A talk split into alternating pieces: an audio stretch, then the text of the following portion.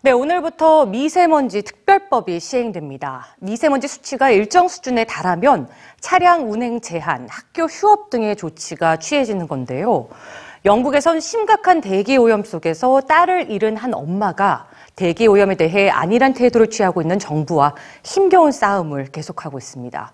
9살 소녀의 죽음과 대기 오염, 오늘 뉴스지에서 전해드립니다.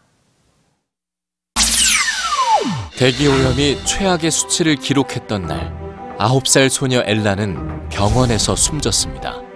엘라가 죽은 지 올해로 6년째, 엄마는 딸이 죽은 이유를 밝히기 위해 싸워왔습니다.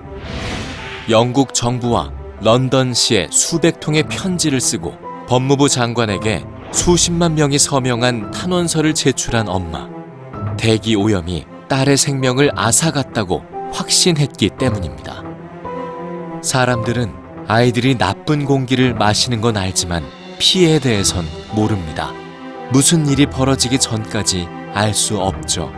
엘라는 천식을 갖고 태어나지 않았습니다. 건강하게 태어났고 수영과 축구를 즐길 정도로 활동적이었던 엘라. 하지만 7살 무렵 갑자기 천식 증상이 나타났습니다. 그리고 천식 발병 3년 만인 2013년 끝내 사망하고 말았는데요.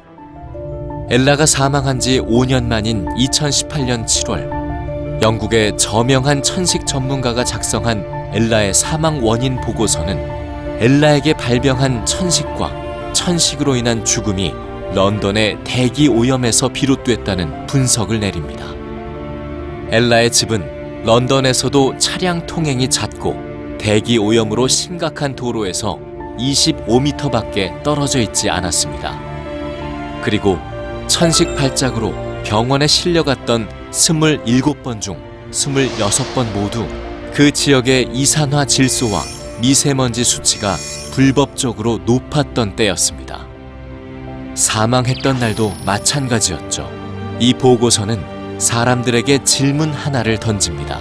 만약 엘라가 깨끗한 공기 속에서 살았더라도 천식에 걸리고 아홉 살 나이에 사망했을까 하는 겁니다. 엄마는 청원을 통해 영국이 공식적으로 딸의 죽음을 재조사할 것을 요구했습니다. 마침내 엘라의 사망 원인에 대한 공식적인 조사를 수락한 영국 법무부. 만약 대기오염이 사망의 직접적인 원인임이 인정된다면 엘라는 대기오염의 첫 번째 사망자로 공식 기록됩니다. 딸의 죽음을 통해 대기 오염에 대해 미온적이고 일시적인 정책만 내놨던 정부의 태도와 그런 정부를 비판 없이 받아들이는 사람들의 태도가 바뀌길 바라는 엄마는 엘라의 두 동생과 함께 여전히 대기 오염이 악명을 떨치는 동네를 떠나지 않고 있습니다.